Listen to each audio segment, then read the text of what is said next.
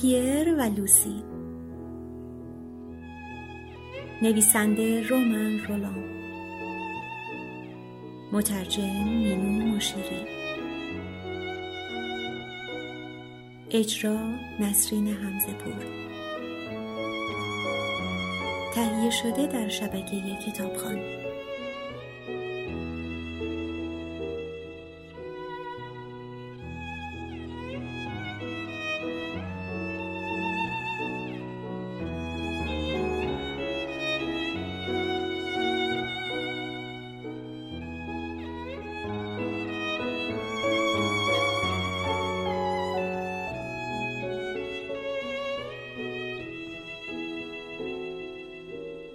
آن سوی محله مالاکوف، کوچه هایی همچون دندان های شکسته که خرابه هایی از هم جداشان می کند و در دل آنچه شاید بتوان در و دشت نامید گم می شوند. جایی که آلونک های کهنه فروشان از میان حصارهای چوبی سر بر می آورند. آسمان خاکستری و کدر زمین بیرنگی را پوشانده است که از اطرافش مه رقیقی بر می خیزد. هوا بسیار سرد است. خانه را آسان آسان میتوان یافت. تنها 3 خانه در این سوی کوچه است و خانه لوسی آخری است. همسایه هم روبروی آن نیست.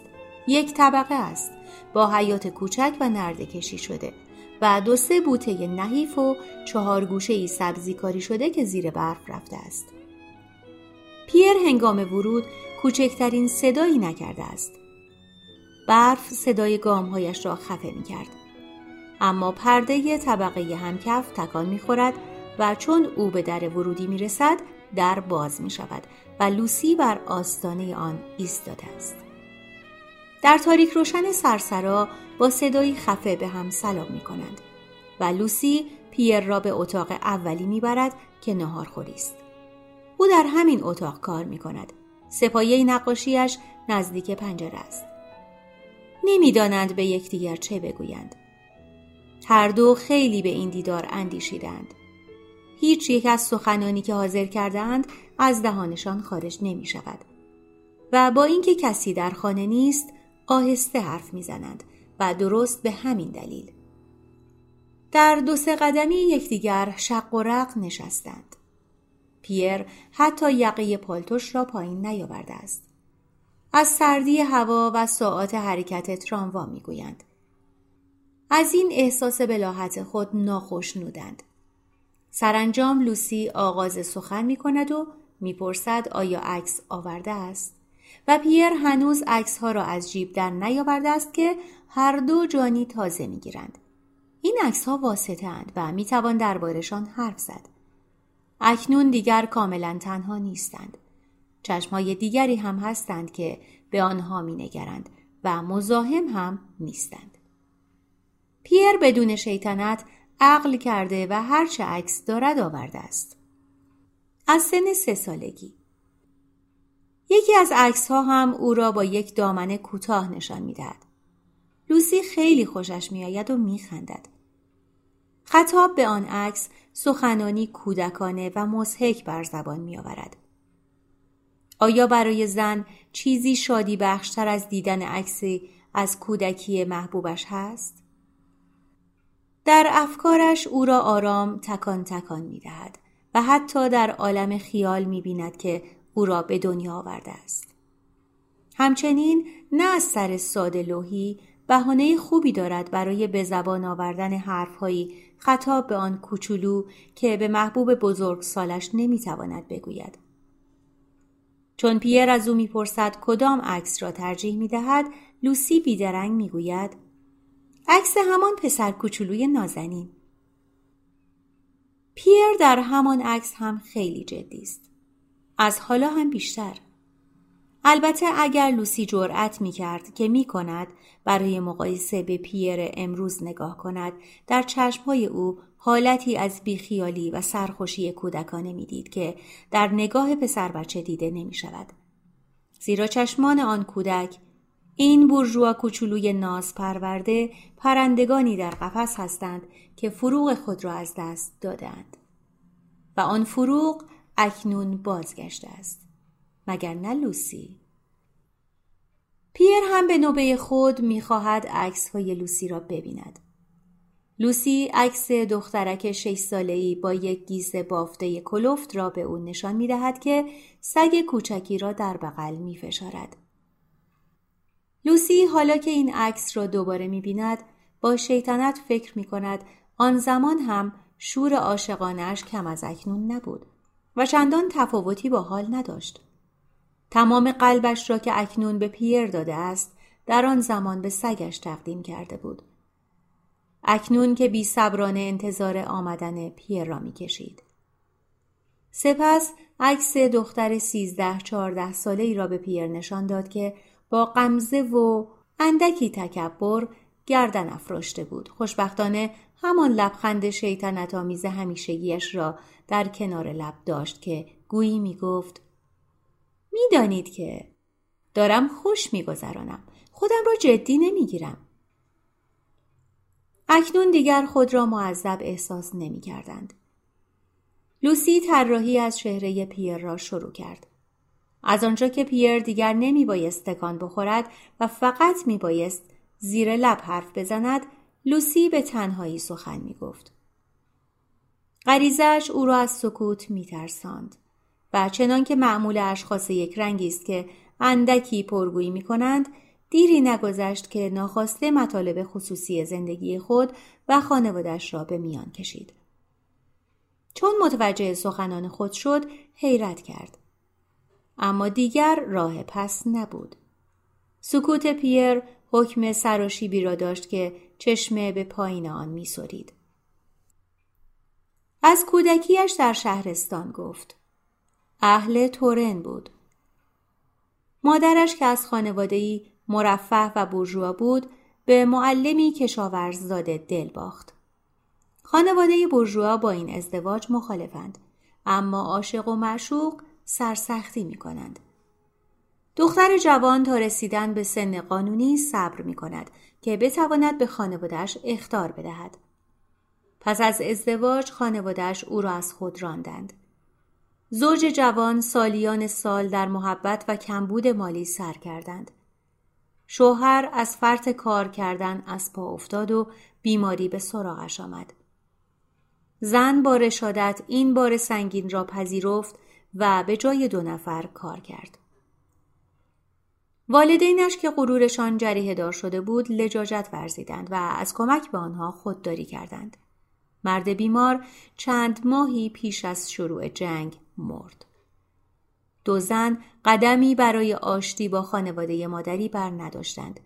اگر دختر جوان قدمی به سوی خانواده مادری پیش می‌گذاشت، او را به عنوان اذعان به گناه مادرش می‌پذیرفتند، اما همان بهتر که در این انتظار باقی بمانند.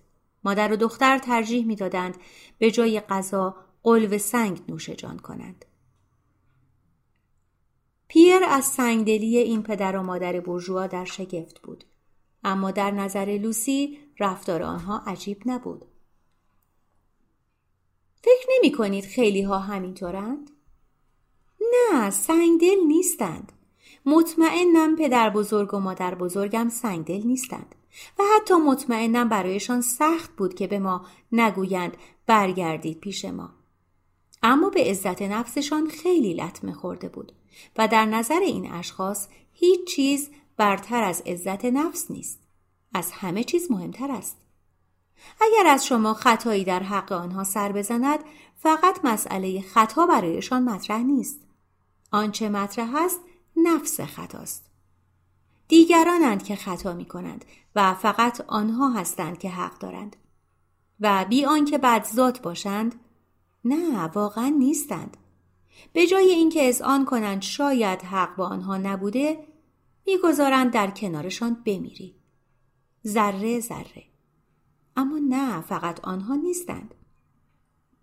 خیلی های دیگر را هم دیدم. شما بگویید، آیا اشتباه میکنم؟ آیا چنین نیستند؟ پیر در فکر فرو رفته بود. تحت تأثیر قرار گرفته بود، زیرا پیش خود می گفت بله، البته همینطورند. پیر به ناگاه و از دید دختر جوان متوجه فقدان احساسات قلبی و خشکی برهوتگونه این طبقه بورژوا شد که خودش به آن تعلق داشت. خاک خشک و بایری که رفته رفته تمامی شیره حیات را مکیده بود، بی آنکه برای تجدید آن کاری کند، مانند سرزمین‌هایی در قاره آسیا که رودهای پرآبشان قطره قطره زیر شنهای زجاجی فرو رفته بودند. حتی هنگامی که میپندارند کسی را دوست دارند، دوستیشان مالکانه است و او را قربانی خودخواهی و غرور خویش می‌کنند. قربانی کوتاه نظری و لجاجتشان. پیر با اندوه والدینش و خودش را در ذهن مرور می‌کرد. خاموش بود. شیشه های اتاق از صدای شلیک های پیاپی توپخانه در دوردست میلرزید و پیر که در اندیشه کسانی بود که جان می‌باختند با ناراحتی گفت: این هم کار آنهاست. آری، صدای خفه توپخانه در دوردست، جنگ جهانی، فاجعه عظیم، سنگدلی و رفتار غیر انسانی این بورژوازی خودبین و کوتاه نظر در این مسئولیت سهم بزرگی داشت.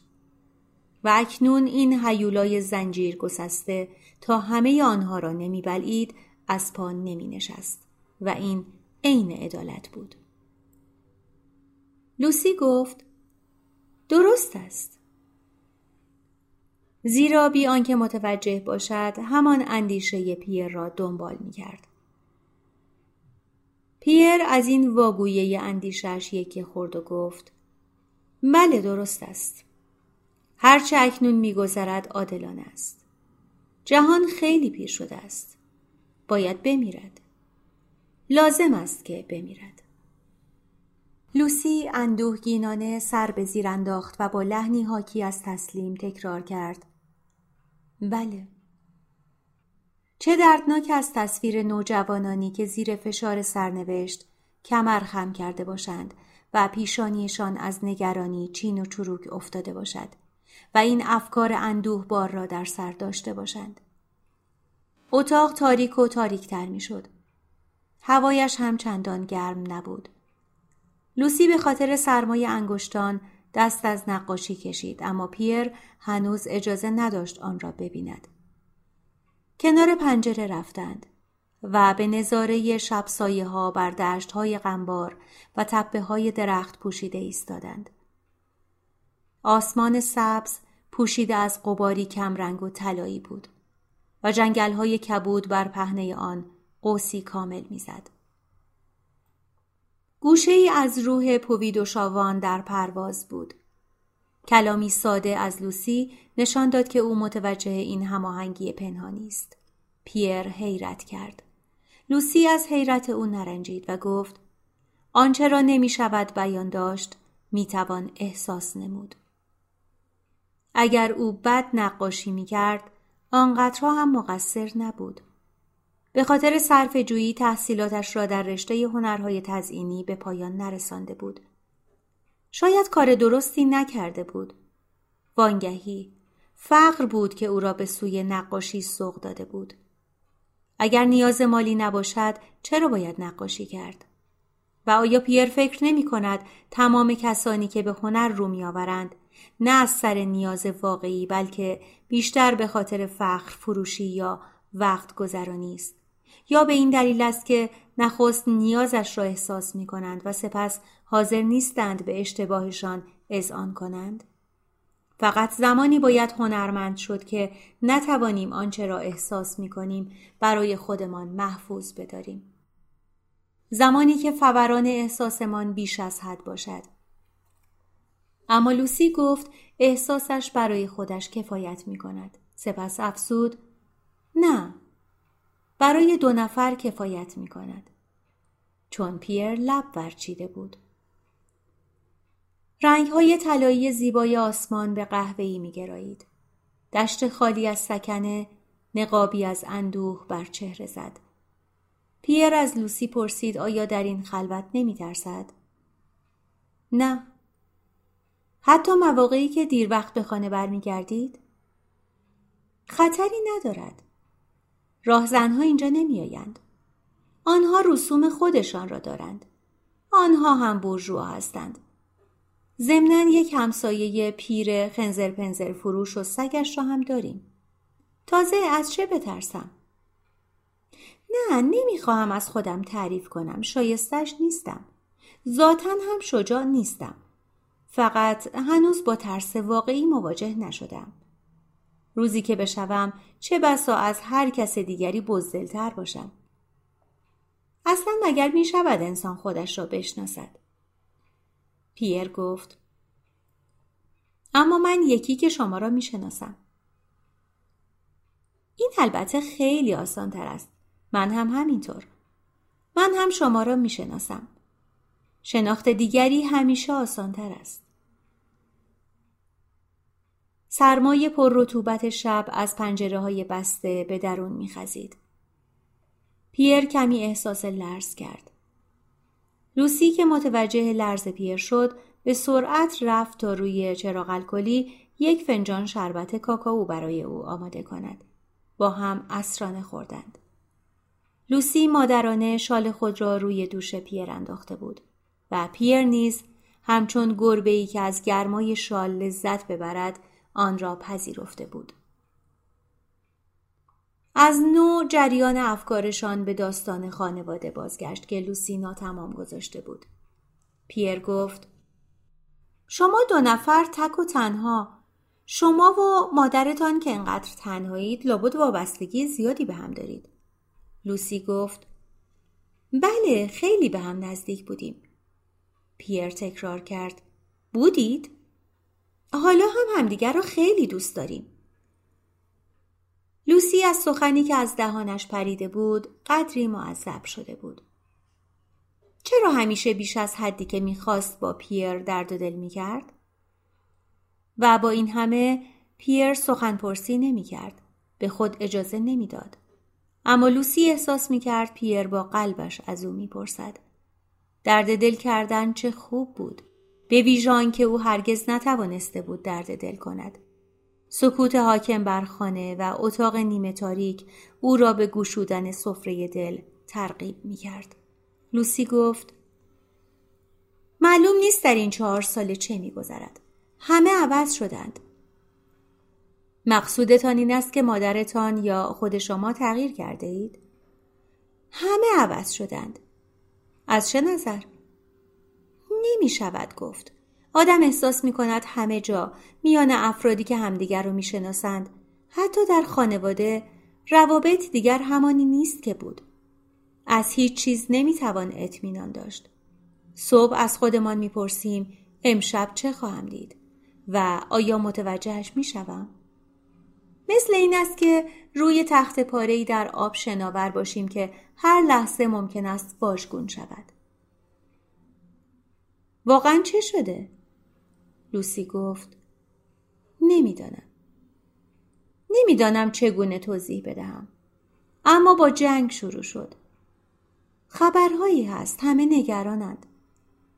در خانواده هایی که اعضای آن بدون هم نمی توانستند زندگی کنند، حالا هر کس راه خودش را می رود و هر کس مثل مست ها می دود و ردی را بو می کشد.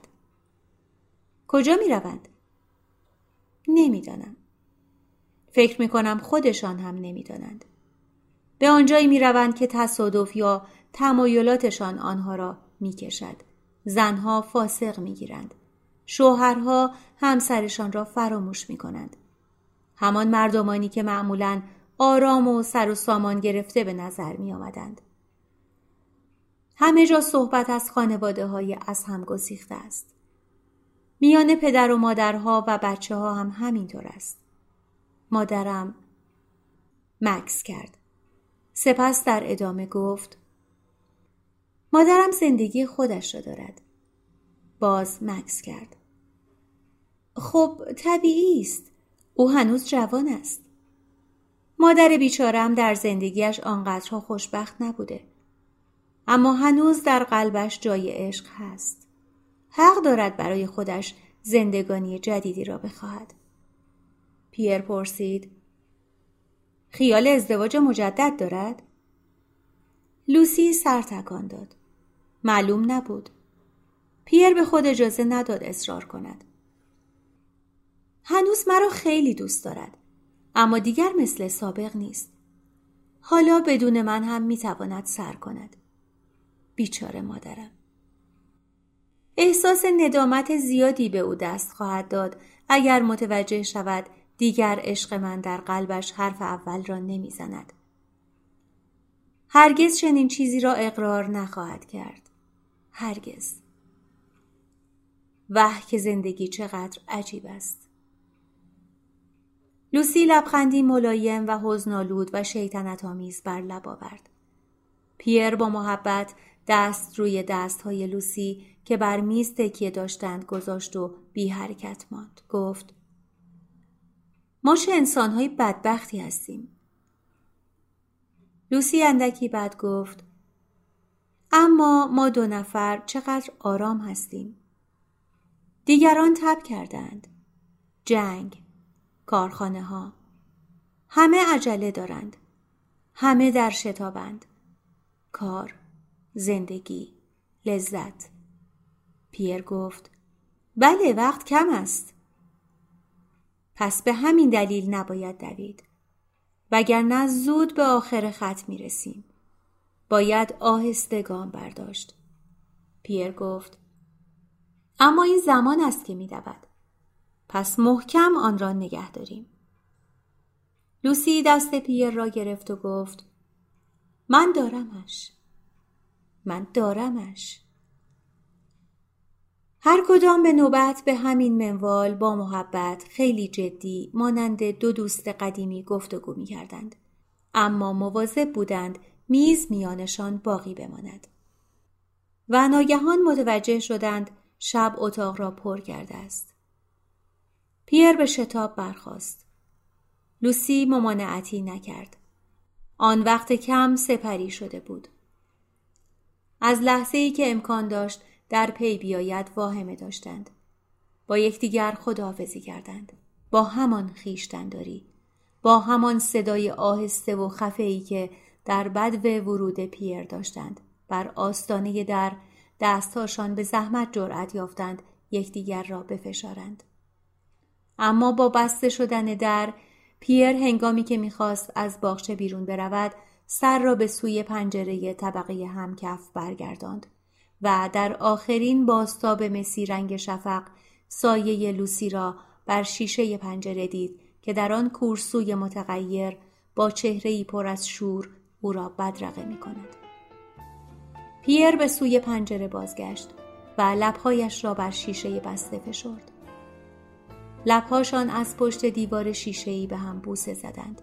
سپس لوسی در تاریکی اتاق ناپدید شد و پرده افتاد.